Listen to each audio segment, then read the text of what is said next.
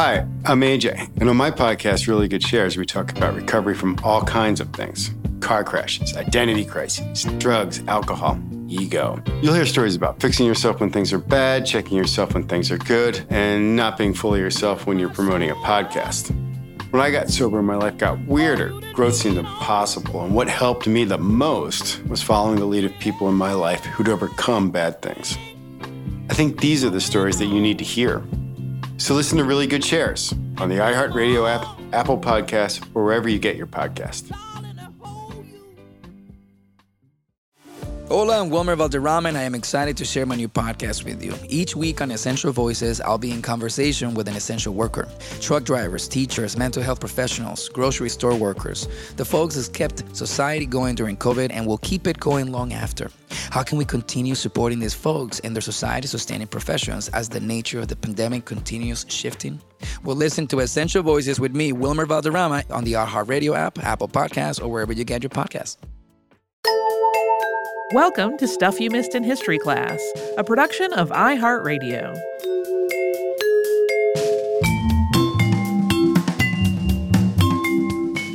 Hello and welcome to the podcast. I'm Holly Fry. And I'm Tracy V. Wilson. And today's topic is uh, a topic that actually came up because of another show. Uh, one of the episodes on the current season of Criminalia, which is a different show that I do, uh, we are covering imposters this season, and there was a, a topic, an imposter whose story made mention of Adolf Lorenz, the bloodless surgeon of Vienna.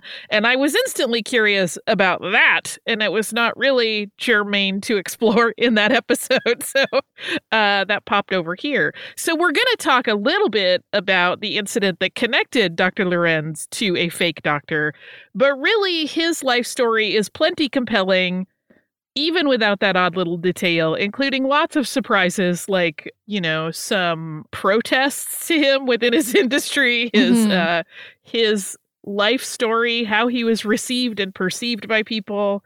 Uh it's a good one. So we'll jump right in.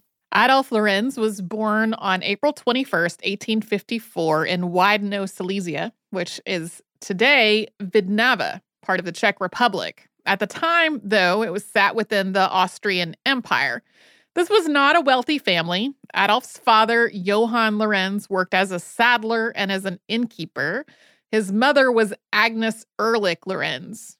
And after elementary school, Adolf moved south to the city of Graz to live with his uncle from his mother's side. And he also, as part of that move, started an apprenticeship as a shopkeeper in a general store he didn't really like that very much. Uh, and while his life's work became medicine, in some ways he got there because as a child he was a decent singer. Uh, as a young boy, his vocal talent led him to be chosen as a member of the boys' choir of St. Paul Benedictine Monastery in Carinthia, Austria. And that meant that he could attend school there for free. He did not have to pay a fee for it. And it was through this move that he was able to gain really a strong enough foundation of early education that he could then go on to higher education. When Lorenz was 16, he moved from the monastery at Carinthia to high school in Klagenfurt near Austria's southern border. During this time, he brought in money by working as a tutor for students from wealthy families. He really barely got by financially, but when he finished at the age of 20, he started his formal medical training. He moved to Vienna for that. And this was an area where Adolf Lorenz showed promise from just the very beginning. While still a student,